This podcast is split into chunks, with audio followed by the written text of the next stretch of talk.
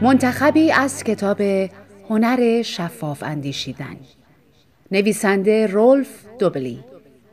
مترجمان عادل فردوسی بهزاد توکلی علی شهروز. نشر چشمه. با صدای بهناز بستاندوست.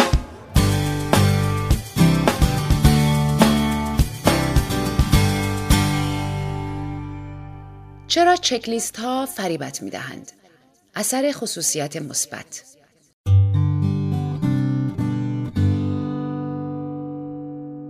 دو سری عدد داریم. سری الف شامل 724 947 421 843 394 و 646 است. این اعداد چه اشتراکی دارند؟ از آنچه فکر می کردی آسان تر است. عدد چهار در هر یک از آنها وجود دارد. حالا سری ب را امتحان کن. 349 851 274 905 772 0 32 854 و 113 چه چیزی این اعداد را با هم مرتبط می کند؟ سری ب سختتر است نه؟ جواب هیچ کدام از عدد شش استفاده نکردند. از این چه چیزی یاد می‌گیری؟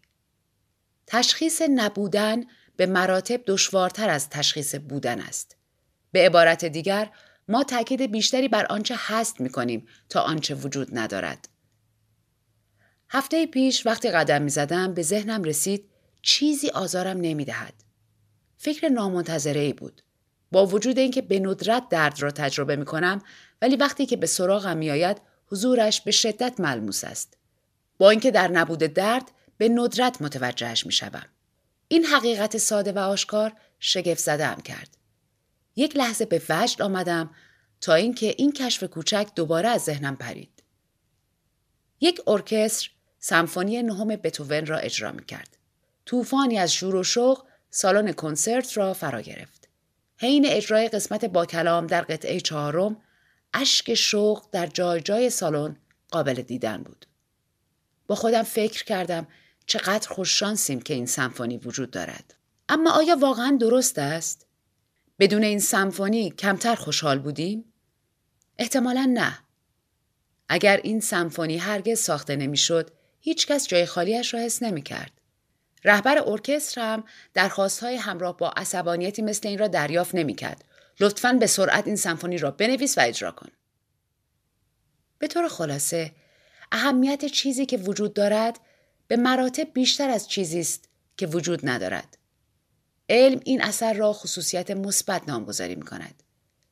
کمپین های پیشگیری به خوبی از این اثر استفاده می کند.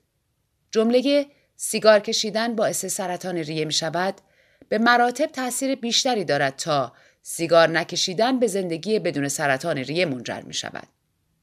بازرسان و افراد حرفه دیگر که از چکلیست ها استفاده می کنند به اثر خصوصیت مثبت متمایلند. اظهارنامه های مالیاتی فوقالعاده بلافاصله آشکار می شوند چون آنها در چکلیست این افراد برجسته شدند. اما آنچه به چشم نمی آید کلاهبرداری های هنرمندانه است.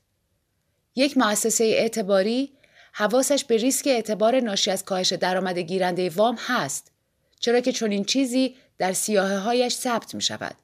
اما به عنوان مثال وقتی ارزش یک ملک به خاطر احداث مرکز سوزاندن زباله در حوالیش پایین می آید آن را نادیده می گیرد.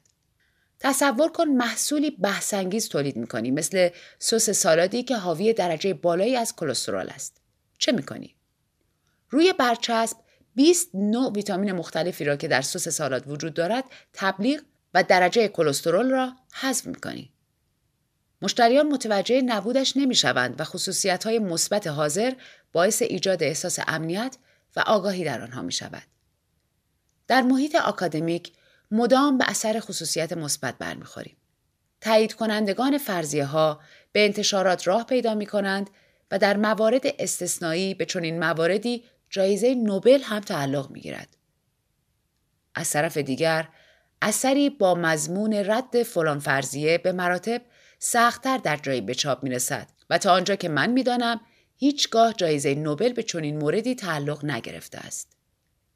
با این حال چنین رد کردنی به لحاظ علمی به اندازه تایید ارزش دارد.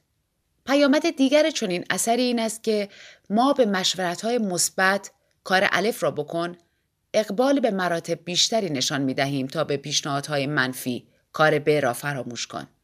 صرف نظر از اینکه دومی چقدر می تواند مفیدتر باشد.